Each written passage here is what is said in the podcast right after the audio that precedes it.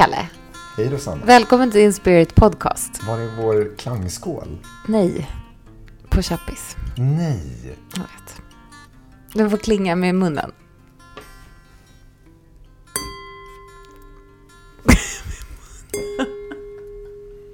Välkomna till Inspirit Podcast. Idag med mig, Kalle, och jag har med mig min gäst Rosanna. Nej, nu hijackade du mig. Nu kör vi. Älskling, välkommen. Det var så mycket bättre förra gången. Kalle, hur mår du idag? Vi har, vi har redan den där på inspelning. Den förra. Den var bättre tycker jag. Men en gång till. Okej. Du ska välkomna. Välkommen Kalle till Inspirit Podcast. Tack så mycket. Vi hade inte någon klangskål här, men vi gjorde med ett glas. Kla- klangglas. Det blev ganska bra. Mm. Hur mår du idag? Jag mår bra. Du- lite, lite trött. Ja. Men utarbetad efter en hård period på arbetet. Jaha, Mm. tråkigt. Nej, men jag känner mig ganska tillfredsställd. Det är det här vi ska prata kanske lite om, bland annat idag. Berätta. För jag tycker att du har ett otroligt sätt, oftast, att se saker på ett positivt sätt. Mm. Om vi nu ska använda ordet negativt och positivt, vilket jag egentligen är lite allergisk mot. För jag gillar inte att värdera. För allt måste få finnas.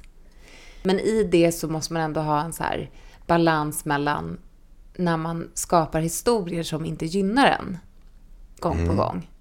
Och, och liksom jag har reflekterat kring idag lite så här om vi kan skapa sådana här otroliga historier som är negativa då ehm, i vårt huvud så kan vi lika gärna skapa positiva historier. Sannerligen. Men vad är det som... Vad känner du att du gör mest? Jag skapar nog inte så mycket historier överlag, men jag försöker ha en positiv inställning till livet. Har du alltid haft det?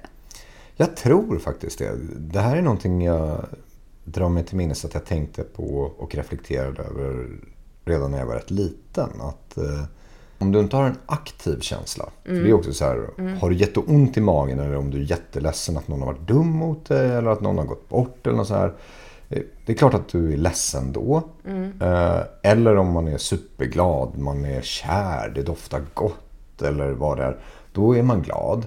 Men om man inte har någon av de, de ingångsvärdena på något sätt. Då var min approach lite så här, okej, jag är neutral men då väljer jag att vara glad. Det var Eh, fint, alltså också när du var så ung, att du hade den synen. ja, Var kommer den ifrån? det var nog helt enkelt en självreflektion att jag tänkte på vad trivs jag bäst med? Vad, vad får mig att må bra? Jag mår ju inte bra av att dwella i någonting eh, eller att gå in i sorg, eller att söka upp sorg. Men det är ju ändå så att hjärnan mår ju, eller hjärnan vill ju till det som man känner igen. Mm.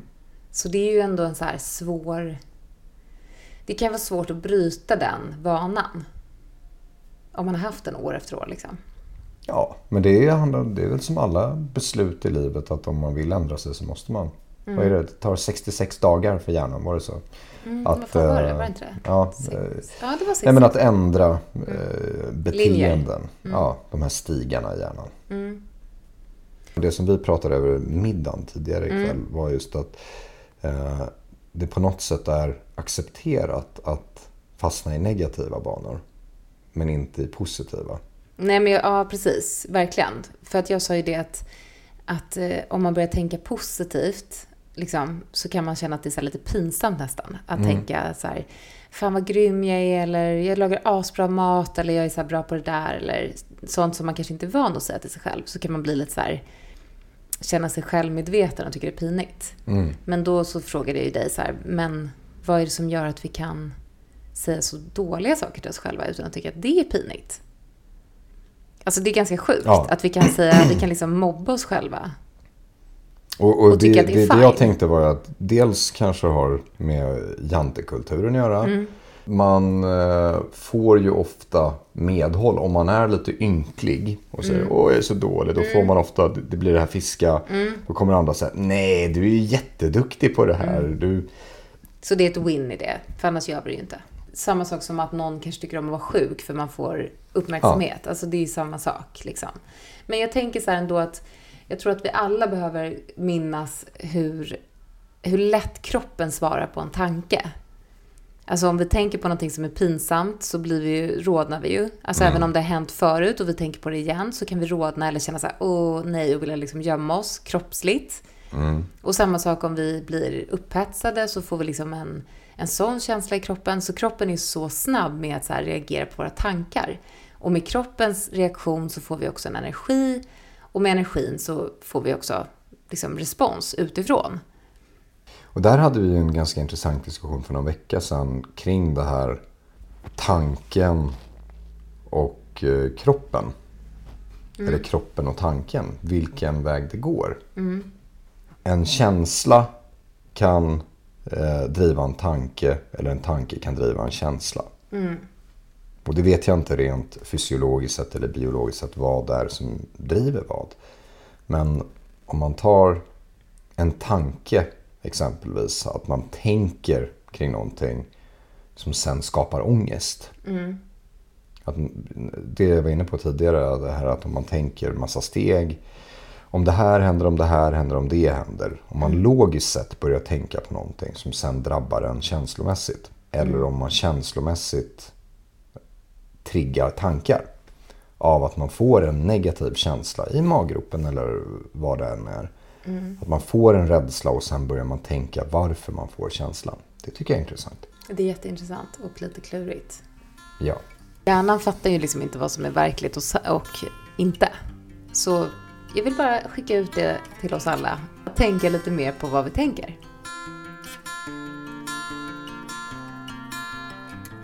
Vi kör. Vi... Ja, men jag tycker vi istället går över till lite så här funderingar över relationer. Det är roligare va?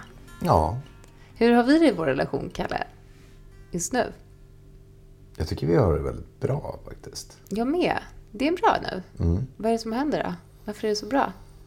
Jag tror att vi båda har blivit bättre på att vifta undan och inte fastna i surhet och eh, skyttegravskrig. Vi båda har ju en benägenhet att vilja hävda oss och ha rätt. Jag, Vilket- jag är ju lär, lärare i mitt jobb. Ja, Och du är ju chef i ditt Mm. jobb. Så vi, vi möts ju lite där. Eller alltså, vi möts inte där alltid. Vi vill båda berätta för varandra vad som gäller. Alltså man skulle ju behöva typ en så här tredje part. Eller typ fem till. Alltså sån här by. Ibland tänker jag så.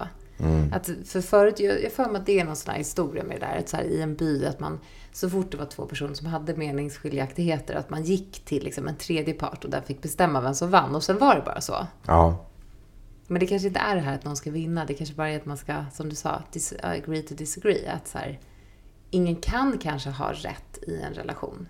Det finns alltid två sätt att se på det. Eller flera.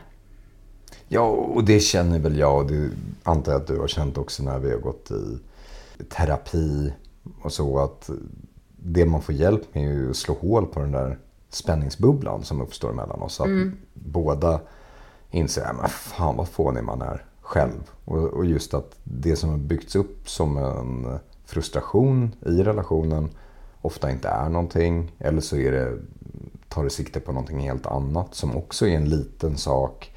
Men att man kanske inte ser det fullt ut. Att ja, nu är vi irriterade på varandra på grund av det här. Ehm, och att man håller på att man ska ha himla rätt hela tiden. Jag blir väldigt, eh, jag blir väldigt skyddslös när jag är trött. Mm. Liksom. Då, då är jag lätt att ta ut över dig. Det är så konstigt den här grejen när man går från att så här, vara i... För vi har ju bara varit tillsammans i typ två år. Mm. Och när man går från att vara... Liksom att så här, du är inte inblandad i mina... Men sen så blir det så som att du ska ta det. Mm. Att man går till den skiftningen. Mm. Det är en väldigt så här... Jag vet inte när det händer riktigt. Är det när man är trygg kanske? Trygg nog att så här, lämpa Ja. över ens eh, jävla skitbeteende på sin partner. Det är väldigt intressant som du säger. För det är ju Det är ju ett skifte. tidigt i en relation Ja. går man ju på något sätt och tar ansvar för sig själv. Ja, väldigt mycket. mycket. Och så att nej, fan så här kan jag inte reagera. Man tänker en, Mm. en vända till innan man agerar. Eh, Medan man efter ett tag släpper på det där och blir naken i- sin dumhet inför varandra. Ja, för att det, och jag tycker också i början liksom att man är så himla... Så här, så här kan man ju inte... Alltså, jag är ju min bästa liksom framför dig. Alltså på fågeln. Mm. Ja. Bara visar upp sina fjädrar liksom. Ja, Utan att ens tänka på det. Så det känns väldigt så här genuint. Det känns ju inte som det är manipulativt. Det känns ju som att det är... det blir ju det egentligen för sen när jag helt plötsligt ser att du är en Men smutsig nej, stadsduva. Nej, nej, nej, nej, nej. Jag, går och tror så här, åh, jag har hittat en påfågel. Sen ser jag en så här stadsduva med uppruggade fjädrar som är lite, kanske med ett ben till och med. Jag har alltid sett dig som en stadsduva, men jag har tagit det ändå. Ja, och, och det är ju det. Jag var ju äkta från Men det visade sig början. att det var en liten råtta som smög runt. Ja, men det är ju typ samma sak. Nej men sluta nu. Det här kommer inte följa med heller. Var snäll! Jag är snäll. Visa att du är snäll. Du ska, nu är vi på team. Ja, men vi är på team. Inte på team. Det är vi. Vadå? Jag, jag var Nej men med förstår du vad jag menar? Alltså den där grejen. Varför blir det så? Nej, men som du var inne på. Ja, men trygghet tror jag nog. Så Eh, egentligen är det en bra grej. Det? Ja. Men det är väl också det där utmaningen i relationer att eh, hur mycket ska man släppa på sig själv och hur mycket ska man ge eller skjuta över ansvar på sin partner. För det är ju lite det man gör också. att eh, vi vi slutar, om vi säger att det är så, eh, så slutar man ju till viss del ta ansvar för sig själv och bara så här, ja, så här är jag. Verkligen. Det är ju Eh, vilket också är, vi har ju alla någonting att jobba med. Eller ganska mycket. Motsatsvis så blir det ju så att om vi agerar på det viset så säger vi på något sätt så här, det här är jag, take it or leave it. Och den kanske inte alltid är bra heller om vi ska jobba på oss själva i relationen. Om det är så himla svårt när man bor ihop tycker jag också. Att så här, hela tiden vara hela tiden vara liksom som man önskar att man är. Ja, men det knyter ju an till det du frågade varför vi har det bra i vår relation just nu. Och det kanske är just det att vi har blivit lite mer ödmjuka inför våra egna tillkortakommanden igen och börjat se, aj fan, jag är ju rätt jobbig på det här sättet. Och nej, men också det här att vi kan förlåta. Vi åt middag ikväll, vi surade till över en icke-sak. Det... Och sen bjöd jag in och bad om ursäkt. Och det gör ju du också på samma sätt. Och att man inte fastnar i det där att jag ska ha rätt. För jag drabbades av negativa känslor och tyckte att du var jättedum.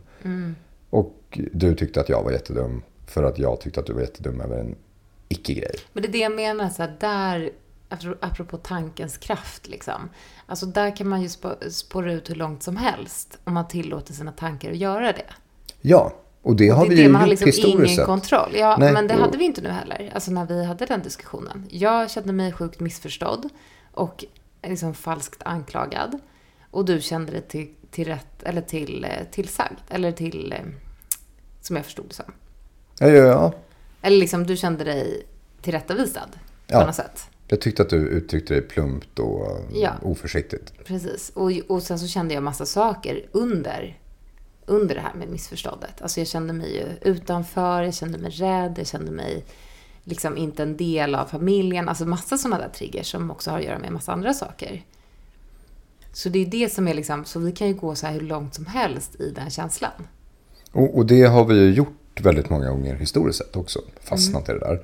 Men det jag upplevde på något sätt att det är asotrevligt där, där och då. För att det blir liksom en, en tystnad mellan oss. Och jag sitter upp och eh, tittar på någon tavla. Du tittar ner surt i mobilen.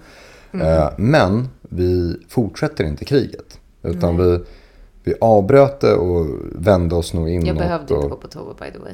Nej, nej men det fattar Men jag kände också. att vi behövde space. Ja, nej men För det, ibland känner jag att det blir så mycket energi ja, som inte någon av oss kan hantera. Nej, liksom... och, men återigen, det är väl det som jag tycker att vi kanske har blivit bättre på. Att ge varandra det här spacet eller inte. Att inte gå in i skäms eller frustrationsgrejen. För att det är det som är det utmanande när man hamnar där. Eh, att då vill man gärna ta sig bort från situationen. Och hur gör man då? Då slåss man eh, verbalt. Eh, och eh, påvisar att jag har rätt. Men egentligen det vi har behov av är på något sätt att låta situationen bara svalna av. Verkligen. Och eh, inte fortsätta. Och bryta så fort som möjligt. Det är bara så sjukt för jag så här, det finns ju ingen, liksom jag älskar dig så jävla mycket. Alltså det är så sjukt att jag så här, du är min favoritperson. Och ändå kan jag bli så jävla irriterad på dig. Ja men det är väl just därför. Jag vet, men det är så sjukt att det blir så. Men det handlar väl om här, det som vi, varför- vi pratade om så väldigt mycket i början av vår, vår relation. Förväntningar. Jo, Att du förväntar ändå... dig att jag alltid ska fatta dig och jag dig. Eller alltså, mm. Och när man får den kallduschen att den andra personen inte förstår en eller är med. Vi spelar inte på samma lag helt plötsligt. Vi var ju jättesynkade för fem minuter sedan och nu säger du någonting som är totalt mot. Då får, ju, då får ju båda vi kan ju få så här känslan så här, du vill verkligen att Mm. det ska bli rätt nu. Ja, Och det är ju någonting som vi båda känner. ja. Det, det tror jag många kan relatera till faktiskt. Att just här, det känns som den andra är emot den. Att man liksom är i krig. Ja. Man känner sig svag eller hotad av någon eh, anledning. Kände du, för att vi fick ju lite frågor när vi var på Ibiza så, och då var det en fråga hur man, tar, liksom hur man inte tar med sig gamla grejer in i en ny relation. För vi har ju båda skilt oss och sådär. Kände du, eller så här, kan du se dig själv tydligare i den här relationen? På grund av det du har liksom erfarit förut? Eller vad är det som gör, har det blivit någon förändring för dig? Ja, alltså det man tar med sig från sin gamla relation är ju ens egen skit. nej, nej, men jag menar alltså den man är. Ja, exakt. och eh, de utmaningar som man själv och andra har med den man är. Mm. Eh, och det beror ju nog väldigt mycket på vad man har, eller hur man har bearbetat ett uppbrott. Mm. Personligen skulle jag säga ja, jag ser ju väldigt många saker på ett helt annat sätt än vad jag gjorde tidigare. Men det är ju också drivet av att jag har gått igenom en skilsmässa, en separation. Som har fått mig att tänka på en mängd olika saker. Allt ifrån, eh, från, en tidigare relation och dynamiken i det till isolerat eh, mina delar i det. Isolerat till eh, en ex-partners delar i saker. Det skiljer sig. Det, det finns så många olika parametrar i det. Har du inte bearbetat någonting utan om du bara hoppar vidare in i någonting. Nu kastar jag sten i glashus här säkert. Men om man bara hoppar vidare utan att reflektera. Det är klart att då, då hittar man sig nog själv på rätt mycket samma plats. Kan jag tänka mig. Känner du att du har gjort det? För du har ju faktiskt hoppat lite, om vi får... Ja. ja men jag, jag, jag har tänkt mycket på mig själv och reflekterat kring, kring vem jag är och varför saker har varit som de har varit och varför de blev som de blev och så. Det handlar väl, tror jag, om vad man gör, hur mycket man reflekterar och tänker själv kring det. Det kan man ju göra under olika förutsättningar. Så att det är väldigt lätt utifrån att säga att någon har hoppat eller gjort någonting. Om man går igenom en sorgeprocess eller en bearbetningsprocess då eh, finner man sig själv på väldigt många olika plan. Eller jag gjorde det i alla fall. Mm. Det är ju eufori, det är lycka, det är sorg. Det, är, det går ju upp och ner väldigt mycket.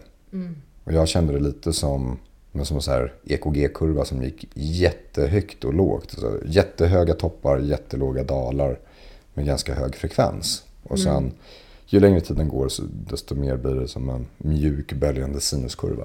Första året är ju ändå sinnessjukt, Ja, när man eh, separerar. Jag tror bara att man måste ta tjuren med hornen och ta sig igenom alla de där tankarna. Och för mig, jag flöt med upp och ner och försökte inte hålla emot. Och det, det hjälpte mig i att få insikt. Sen vet det fasen om jag är klokare, det är inte det jag sitter och påstår. Men Det, det beror väl lite på hur eh, öppen man är inför känslorna. del saker kan man inte förstå. Men både du och jag vill ju gärna förstå saker. Mm. Men det tycker jag ändå är en, en viktig grej. Om någon som lyssnar kanske är i den i första året eller i, i svår process med att skilja sig eller separera. Att komma ihåg den grejen att här, man kan inte förstå så mycket alls. Utan kanske bara så här flyta med som du säger. Ja, och det, det är ju en sån här sak i en ny relation som vi nog båda har utmaningar med. Är ju det här klassiska att eh, den enda man kan förändra i en relation är ju sig själv och inte den andra. Och exakt samma gäller ju för den gamla relationen också. Att, om man applicerar det på förståelse. Att jag ska då förstå min ex-partners agerande eller vad som har hänt. Hur kan jag tro att jag kan förstå det på precis samma sätt som att jag inte kan förmå dig i min nya relation eller någonsin i en tidigare relation. Man kan ju inte förmå någon till förändring om man ska ha en sund relation tror jag. Utan då handlar det om att ändra perspektiv själv. Och det tror jag är en vanlig fälla, att man ska förstå vad som hände i den förra relationen. Och sen ska man vara öppen och fatta att nej men, eh, det är bara mig själv jag kan ändra på i min nya relation. Men motsatsvis så är det ju så att eh, du kan ju inte kräva att du ska förstå en ex-partner i retrospekt heller. Det är, det är lite samma sak och att det är väldigt lätt att vara klok i en ny relation. Men den gamla relationen, den vill man paketera och förstå. Verkligen. Bra På precis samma sätt som jag inte förstår dig så förstår jag inte min ex heller. Och, nej men, eh, förstår du vad jag Nej, menar? men jag, så jag gillar, menar inte... jag gillar det för att jag, jag känner att jag har fått någon sorts, eh, liksom, det har varit skönt att, för jag, jag hade väldigt eh, jobbigt i början med att just när inte jag förstod varför, vad som hände med saker, liksom. alltså varför det blev konflikter eller, eller också så här, varför saker har blivit som de har blivit eller på alla sätt så. Så det var skönt att få släppa den, det, de försöken att förstå. Mm. Och bara få surrender på något sätt. Och den fällan går ju både För du nu och försöker jag... vi förstå varandra ganska Ja. ofta. Men, men det också kan vara en bra grej att inte göra mer. Ju- Just om man tittar tillbaka på gamla relationer då. Mm. eh, Och sen har vi en relation nu. Att vi tror på något sätt att vi ska ha förståelse vad som händer på andra sidan staketet. Mm. När vi inte har förståelse ens vad som händer i vårt eget hus. Precis. Och, och det är ju det som är det intressanta. Att vi, Ja. vi ställer krav på att våra respektive ex, att vi ska förstå deras logik. Och, Mm. Fast nu är de väldigt bra, måste vi säga. Ja, men... Så de är inte knasiga Nej, och på. men, men det, det händer ju att vi, Ja. att vi inte förstår.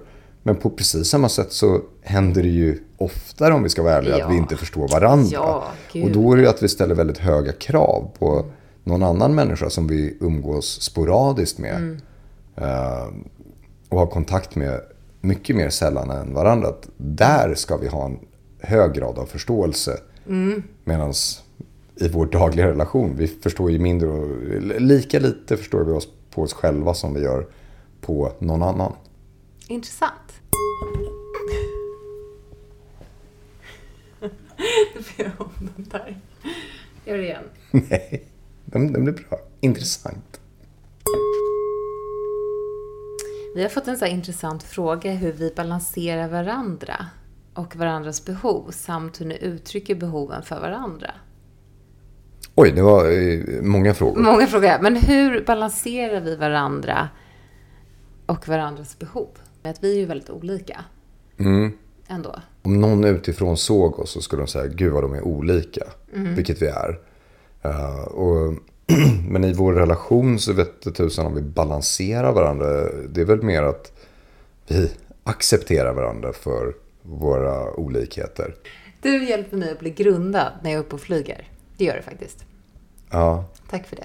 Alltså typ när jag kan bli uppsnurrad i saker så är du så här lugn, allt är bra. Och typ låter mig bara ligga mot ditt bröst och du hummar typ. Och allt är bra då. Alltså Ja. det är ju någonting som balanserar mig något oerhört. Den grejen är helt ovärderlig för mig. När jag blir väldigt mental eller också i en annan dimension. Det paradoxala är ju att jag känner ju samma sak med dig. Att du tar ner mig när jag blir för rörig och mental. Du skänker mig ett grundlugn. Mm. Du gör väldigt mycket saker för mig som jag är väldigt tacksam över. Tack älskling. Det gör jag faktiskt. Mm. Nej men när, ska vi, ska vi inte prata om när vi träffades då? För det, var- det är ändå något Jo, det kan vi göra. För att du kom ju till mig på reiki. Och då, vi har ju ändå bott så här jättenära varandra. Typ grannar nästan. Mm. I typ fem år innan. Mm. Men inte pratat. Kanske mer än två, tre gånger. Nej men så här artigt, hej, om vi har Ja. stått i en ICA-kö eller vad det nu gjorde. Och Jag hade ju ingen aning om vem du var och inte du heller om mig. Utan man visste så här, vi visste vilka vi var, men vi kände ju inte varandra. Eller, Men eh, du kom på reikin till mig och då så blev det ju så här jättekonstigt för mig för att jag fick ju världens reaktion. Jag grät ju jättemycket när du var hos mig. Alltså du sov ju som en stock, typ. Ja. Låg och snarkade. Och jag gav dig reiki och mina tårar bara rann. Nej men sen så kom ju du tillbaka till mig och då så fick ju jag en sån här känsla av att jag bara ville lägga mig ner och sova på dig. mm, Och jag fick också upp massa tidigare liv. Och jag kände att jag kände mig helt omskakad av eh, din energi. Nu kanske det låter lite mycket i micken för med pixan. Men eh, jag var till och med tvungen att ställa in resten av dagen mm. efter att du hade varit hos mig. det är ändå gulligt. Men sen så liksom började ju vår resa för typ två år sedan. Och eh, hur var det för dig att bjuda in mig i ditt liv? Du känns inte så rädd av dig, i det jag menar. Det är det jag hovar efter. Nej, ehm, jag gick en del terapi efter min skilsmässa. Det där var en sak som jag minns att jag sa till min terapeut då. Jag har haft några uppbrott där det har varit lite... Där jag i min lilla bubbla och enkelhet har tänkt lite så här... ja, Men tappat tron på mänskligheten. Ja, nej, men om man får ordare så. Men då sa jag till min terapeut så här att nej, jag, jag bestämmer mig faktiskt för att jag ska tro på kärleken. Oaktat vad jag varit med om och sådär så vill jag inte vara rädd. Jag har i många relationer burit hjärtat som jag har upplevt. Det här låter så här floskligt och eh, som att jag är någon bra människa. Eller bättre än andra. Men att jag har burit eh, hjärtat on the sleeve.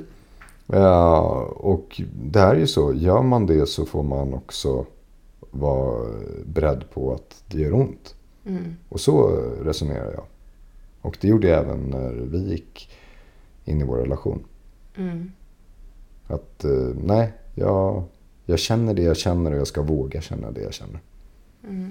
Ja, jag, har, jag har historiskt sett varit rädd för att känna saker mycket och inte släppt in känslor. Vilket har varit väldigt svårt för då, som du var inne på, jag är ju mer tankestyrd än vad du är exempelvis och tänker mycket. Och eh, har nog blandat in för mycket tankar i kärlek tidigare också. Mm. Och eh, ville på något sätt ja, men, låta känslorna få vara känslor just. Så jag behövde inte bjuda in så mycket om, om man...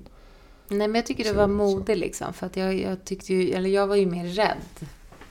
Ja, Alltså jag var mer flyende. Det var lite så här fram och tillbaka för mig. Ja, Inte i mina, i min, mina känslor, men i så här hjälp lite. Att vad, vad händer nu? För att jag hade ju varit själv en liten stund ändå och också liksom varit så här, jag kommer aldrig mer träffa någon. Alltså det var verkligen nästan en månad bara som hade gått sen jag kände så. Alltså förstår du vad jag menar? Så Ja. var det liksom vi väldigt eh, nära varandra. Så jag liksom kände att jag kände inte att jag hade hjärtats på det sättet till en början. Alltså att jag vågade det. Mm. jag tyckte att du var så modig för att det där är ju en... eh, Alltså jag, jag förstår vad jag menar där. Eller hur ja upplevde nej, du? det, det, när jag lyssnar på det nu eller tänker på det, vi har ju pratat om det här tidigare. Det som är lite slående är bara att det är så som vi kategoriserar oss själva som personer i vår relation, eller kanske det som skiljer oss, Mm. som vi pratade om tidigare också. Att du är den känslostyrda, jag är den tankestyrda. Mm, det I det här var det ju tvärtom. Ja, så det är det jag undrar eh, om vi är tvärtom egentligen. Mm. Faktiskt. När du, för det tänkte jag på innan också. Och det har inte jag tänkt på riktigt. Utan vi, Det där är också en sån stor risk att vi fuckar oss själva. Att jag är tankestyrd och du är känslostyrd. Och så är det. Det blir den enkla förklaringen till allting. Ja, du är sån och du är sån. Nej, men det, finns ska vi ju, sluta det finns med också sånt. kanske. Ja, det finns inget sånt. Vi håller på hela tiden och Ja, men det är ju förväntningar flyter återigen. fram och Ja. tillbaka. Och eh, för mig har det varit så här, från att ha varit där till att bara så hoppa eh, x antal gånger. Alltså det har varit så stort för mig att göra det. Och gå lite djupare, lite djupare, djup- lite djupare. In i vår relation. Mm. Det har liksom varit... Eh, det är på det sättet jag behövt göra. Och jag gjorde som Adele. Eller vänta, det är Lady Gaga. Hur gör hon? De hoppar in on, eh, on the deep end. Ja, Direkt. exakt. Du gick ner, tassade ner. Jag tassade från, ner. Från barnpoolen. Men ner. du var liksom eh, tålmodig och eh, väldigt så här mjuk i det. Vilket Mm. jag tyckte var väldigt skönt. Alltså du, du var hela tiden där bara. Vi båda är ganska mentala, så jag tycker faktiskt att vi ska berätta lite om våran, om våran upplevelse hos Anneli. Mm. För att det var ändå intressant. Vi var hos Anneli på Joy for Life i Stockholm och eh, vi hade en så här tvåårs eh, jubileums... Jag överraskade dig med en shamansk treatment. Ja, men en sån här tvåårsjubileumsromansbehandling. As you do. Ja, det är min stil. Mm. Och du hänger med alltid och är så glad och leende och gullig. Så fint. Men då satt vi hos henne eh, först, liksom i första rummet, och pratade. Och där fick ju jag en låsning. Ja. Liksom från... Jösses, ja. eh, Och, och, blev, och kände mig sviken och så här. Ja. Och sen så, då var hon så här, okej, och det var ändå, vad var det, typ en halvtimme in i sessionen. Så satt vi och pratade och sen fick jag den här låsningen. och då gjorde hon den här grejen som jag också gör med mina klienter, att när man märker att någon är väldigt uppe i huvudet, att man bara direkt säger, okej, nu börjar vi. För att det, man kommer inte längre. Nej. Det är väldigt skönt som klient att få den guidningen. För man är, blir ju själv så trött av den här mentala energin. Man bara, ah, jag vill liksom, jag vill inte mer. Eller så här, jag kan, jag, nu låser jag mig totalt. Eller så här, antingen blir man arg eller så blir man för snabb. Eller så här. Man kan ju inte tänka i alla fall. Det verktyget har vi ju alltid i vår relation. Att avbryta, Att ja. avbryta, Ja. att avdramatisera. Jag tvångade upp dig på gatan idag som ursäkt. Eh, för att bryta det här bråket eller negativa känslan. Och Det är ju precis det som jag tror att vi måste bli bättre på. Och Det är så jävla bra att bryta någonting med en fysisk sak. Ja. Som du gjorde idag med tvånglet. Vilket är alltså helt... eh, Jag ville ha det. PK.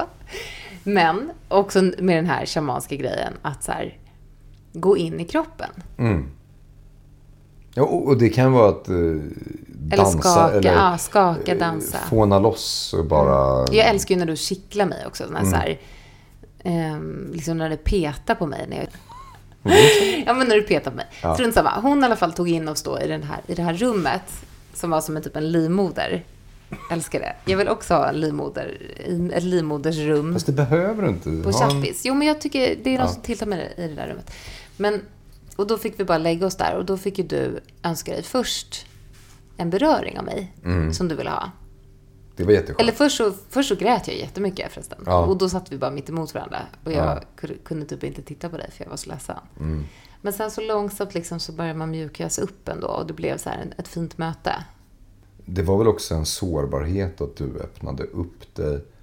Som jag upplevde det var det inte någon jättekänslig sak vi diskuterade. Det var någon liten detalj. Men kommer knappt- återigen, det finns alltid saker Ja, under ja. saker. För mig så var det bara en... Eh, jag trodde att, att vi var på samma plats. Mm. Alltså det var mer det. Att så här, jag var så säker på att vi var på samma plats och hade hittat en bra, ett bra sätt som du inte tyckte var ett bra sätt. Mm. Och då kände jag mig bara sviken i kommunikationen. Det var ju det liksom. Så det var ju absolut ingen stor sak utifrån sett. Men för mig blev det det som hade liksom... Men då var det i alla fall så himla bra att hon bröt det där och att du då fick önska dig beröring. Och då tog du massage. Och bara så här, jag fick bara, bara vara i tystnad och masserade dig och liksom så himla fint. Och sen fick jag bara strössla dig med kärleksord. Mm. Och det är lite så här, och sen fick jag samma saker, var så jävla nice. Och jag bara känner att så här, det, är, det är det som är medicinen Mm. för konflikter. Eller för mig så blev det liksom en stor, det var en stor upplevelse tycker jag. Jo men precis som du säger det här att det fungerar så bra. Att vi kan vända en obehaglig konfliktsituation till kärlek. Men det var det jag menade också. Light-version det vi gjorde efter middagen ikväll. Att det går ju, och det är det där jag tror att vi behöver bli bättre på vår, vår relation. Och jag tror många behöver bara säga, men vad fan. Det är också så här, fan vad man älskar den man är med egentligen. Och Ja. ta några steg tillbaka för det är också det man fastnar i vardagslivet och småsakerna. Ja, och man får aldrig ett andrum. Men det här andrummet behöver inte vara att åka iväg en helg från varandra. Utan andrummet kan vara att bara att inte fastna i de negativa känslorna och stanna där. Utan Negativa bort tankarna, det. känslorna liksom. Ja, men, och, och ibland också så här. Jag var negativ efter middagen idag när jag kysste dig. Men jag fattade ju också någonstans i huvudet att vi höll på med någonting dumt. Båda två. Vi var sura på varandra och byggde upp en negativ energi som var bara en negativ spiral. Och den behöver vi bara bryta. Men det är ju svårt att göra det när man befinner sig i det. För att man Jätte. vill ju, återigen, jag har rätt. Du tycker att du har rätt. Och det blir krig. Men istället bara att försöka bryta det där att skoja bort och få lite distans till dumheterna. För jäklar vad vi och alla i relationer bråkar om dumma saker. Jag vet. Som inte spelar någon roll. Om vi skulle kunna vara lite mer nyfikna på olika reaktioner istället för att se så här det ytliga. Att, Ja. För det är då man blir så, så otroligt frustrerad och arg tycker jag. När det blir Ja. så här ytligt. För då, då ser man det ju bara som att den andra krigar mot en. Istället för att se så här, vänta vad hände med dig nu? Jag tror du har missförstått någonting. Kan du förklara vad du är rädd för? Eller vad du... För det tror jag att man är bra på i början av en relation. Att ha nyfikenhet. Så här, vem är du? Jaha, kände du så där? Berätta. Gud vad intressant. Det där förstod inte jag liksom. Och det, när man går in i en relation när det blir mer och mer tryggt så tror man att man känner den andra. Och bara, nu kommer du göra så där, det här, nu tänker du så här. Du går in i exakt samma mönster. Man liksom tror verkligen att man har koll på den andra. Och det är sånt, det är som fälla alltså. Men jag tror att jag har järnkoll på dig. Det har du ju inte. Nej, jag vet ju det. Nej, men jag förstår inte med, ens på mig själv. Varför ska jag förstå mig på dig? Exakt. Men jag tror ju det. Och jag tror att jag vet vad du håller på med och jag blir, äh, håll inte på så. För det gör du för att jävlas eller, ja. ja det är ju det här, vad var det de sa på det här programmet? Snälltolka saker. Ja. Vänlighetstolka. Ja. Snäll. Vänlighet. Hur var det för dig att skilja dig, Kalle? Alla gör ju på olika sätt. Du behöver inte berätta vad som föranledde skilsmässan. Vilket evil laughter. Ehm, Men eh, hur mådde du?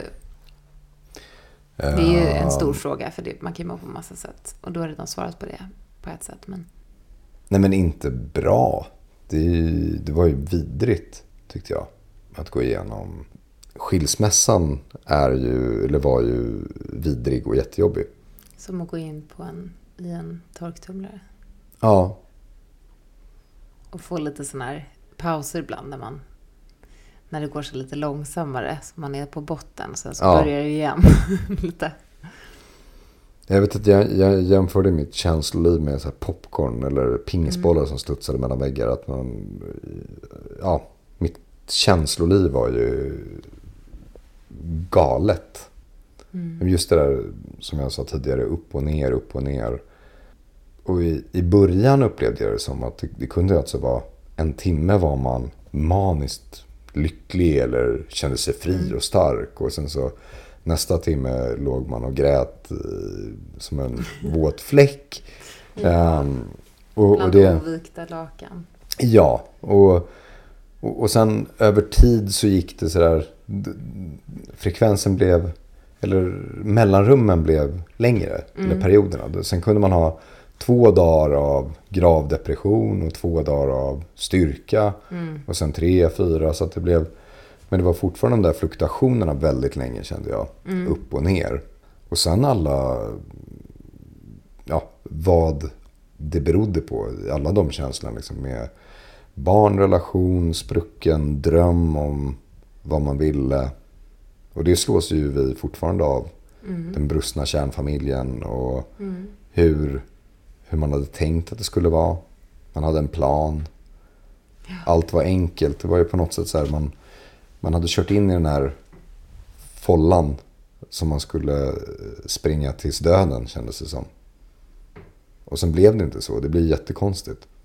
Men det är också, det är också väldigt konstigt att se, att se tydligare på saker efter en skilsmässa. Um, kärnfamiljens illusion. Mm. För den var ju, det kan jag säga, sörja nästan också att så här, den illusionen är helt riven. Ja, För den var ju verkligen en så här trygg illusion att vara i. Ja. Eller, liksom, eller en, en... eh, Jo, men det kändes ganska vattentät ändå. Alltså jag hade ändå en... Man förstod att skil, skilsmässa kan hända. Alltså jag kommer ju också från en familj som inte har skilt sig. Eller mina föräldrar är gifta. Men jag förstod att skilsmässa fanns, men jag kunde inte relatera alls till den.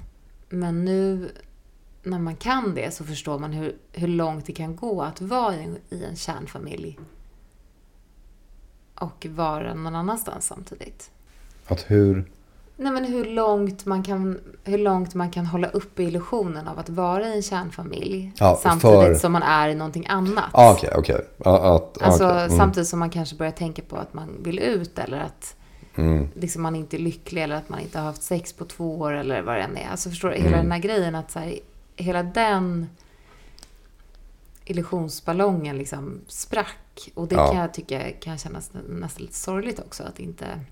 Ja, få tro. Ja, att man, bli, man blev ju mer cynisk av att Mm. skilja sig. Och det har ju du och jag pratat om i och med att vi är förlovade och vi ska gifta oss. Och lite där, vad betyder äktenskapet? Det betyder ju, men, lite på den bogen som du är inne på.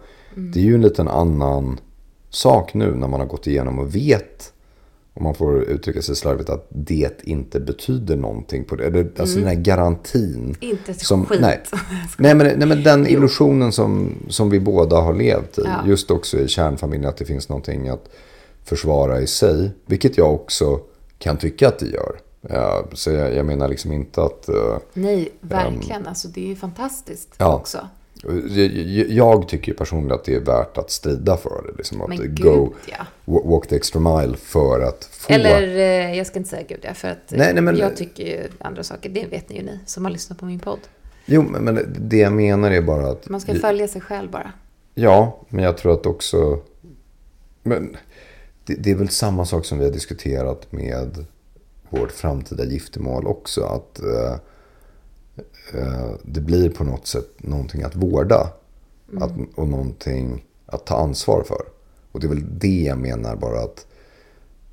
Och det sa ju du i det avsnittet också. Det är ju inte så att man bara skiter i någonting. Utan Verkligen. att man, Nej, man, man vårdar det ju verkligen. Vi Och- men- sitter inte här och förespråkar Nej. skilsmässa eller Nej. tycker att kärnfamiljer är hit och dit. Alltså vi är också en kärnfamilj, på nu. Mm. Eller liksom, man är i det här igen, en familj. Men just den här... Jag tycker bara att det var bara det jag ville säga. Att så här, Mm. illusionen om att det skulle vara någonting som är vattentätt. Även om jag förstod att det inte var det. Att uppleva det sen blev Mm. en extra nivå. Och den kommer, jag kommer aldrig kunna liksom gå ner igen. Att, eller jag kommer aldrig kunna se det så vattentätt igen. Nej. Och jag tror inte det är någon som går igenom en skilsmässa som tar lättvindigt på det heller. Utan det, Absolut det är inte. ju mer Alla går snabbt. det extra mile. Ja. Älskling, Mm. gillar du tantra lika mycket två år in? Har vi den? Har vi kvar ja, tantra? det tycker jag. Ja, det- tycker jag verkligen faktiskt att vi har. mm, det har vi. Nästan Ja. mer ju, eller på ett sätt. Ja, tycker att det har, det har gått i vågor lite det där. Eller egentligen, jag tror att vi har mognat i vår tantriskhet. Mm. Att, för det, det är kanske det som jag tror att många upplever som utmaningen när man pratar tantra. Att tantra är alltid tantra. Eller det är liksom, det är så det är. Jag är ju sån, jag har ju svårt att kategorisera och gillar inte att allt ska vara på ett förutbestämt vis. Det jag gillar med vår tantraresa är ju att vi har lärt oss att använda verktygen. Ganska bra tycker jag ändå. På olika sätt. Och vi har hittat vår egen väg att göra det. Och det innebär ju också att vi många gånger inte är tantriska. Vi har en närvaro, men det... För det är också det här att... Nej, men tantra handlar ju om närvaro och att inte ställa krav. Och att vara öppen. Samtidigt, tantra blir ju motsägelsefullt i så måtto att det finns en regelbok hur du ska följa, hur du ska vara tantrisk. Då tappar du det. Det finns så mycket kring tantran att så här, närvaron, eh, vi är, ja vi är närvarande men vi kan vara närvarande på en toalett på ett bröllop eller under en tre timmars session i sängen. Men att nä- det krävs inte alltid en tre timmars session i sängen med fjädrar och Nej. olika saker. Och, och det är väl det jag menar att där tycker jag att vi har hittat ganska bra. För att det kan också bli ett krav. Du Verkligen. förstår vad jag menar. verkligen. För det har vi pratat om också, det här svårigheten om man har kärnfamilj, om man har x antal barn. Mm. Det går liksom inte att få den Tiden. superupplevelsen hela tiden. Att eh, vara i närvaro vad man än är i. Exakt. Alltså att det inte handlar alltid om heller själva sexakten. Så som vi vet. Så som Nej. vi ser den. Alltså klassiskt. Utan att det kan handla om att bara så ligga och klappa dig i håret eller att smeka din hand. Är också Eller- tantra. Eller också sexakten. Ja. Eh, men utan katarsis-fokuset. Utan att komma... Exakt. Som Utan andra. höjdpunkten. Att det är glä, glädjedrivet och inte eh, fokus måldrivet. Exakt. Din fråga var så här. Hur, är du fortfarande lika positivt inställd till tantra efter två år eller vad du sa? Ja. Och ja, det är ju det för att jag tycker att vi har verkligen, vi bemästrar det där. Och det, är, det handlar inte om du och jag, det var inte så, oh vi är the masters. Nej, men mer- att det kan rö- röra sig. Ja, och att det inte är så formdrivet. Mm. Och det är det jag tror att många har en utmaning med när man pratar tantra. Vad är tantra? Mm. Det är ingenting och allt. Exakt, det är ingenting och allt. Mm. Och alla har det lika mycket som Ja, någon annan har det. Våga njut och våga ta in dig själv i leken. mm. Att så här, vad vill jag och vad njuter jag av? För om du utgår från det. Wow, det är tantra. kom du på det nu? Ni fattar ju vad jag älskar hos Kalle. Det där kommer jag också klippa bort. Det var ju typ så här, Och till alla damer, spread your legs. Let him in. En- Enjoy. och glöm inte att öppna munnen. Öppna anus. It was hurting but... Vad är det ifrån? Där podden. Den där It was hurting. It was hurting so bad but I came in the anus and it was really nice. De pratar ju så här. Nej. Ehm, Kalle, tack för att du var här och pratade med mig. Tack för att jag fick vara här hemma.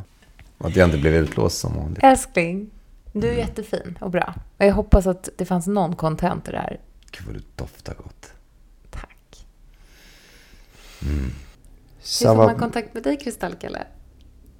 Nej, men jag, jag finns ju eh, på Instagram som Kalle Kristall. Mig får man inte kontakt. Man vill, man vill inte ha kontakt med mig. Ta inte kontakt med Nej. Kalle. Nej, men ehm, okej, det här kanske blir ett litet flummigt avsnitt. Men ändå kanske någonting som var kul att höra. Jag vet inte. Du får se. Tantra-Kalle. Vi kommer prata igen, du och jag. När vi är på Ängsbacka tantrafestival i sommar. För då kommer du och jag prata i podden igen. Vad kul, jag ser fram emot att få prata med dig igen i framtiden. Och då kan vi också ta med någon som vi kan intervjua, som vi hittar på Ängsbacka, mm. tänker jag. Ja. det betyder det här att vi inte behöver prata med varandra först då. Fan vad nice. Gött. Sigit. Skönt. Sigit. Okej. Tjokorej, Kalle. Tjokorej, Satnam. Satnam. Hej då!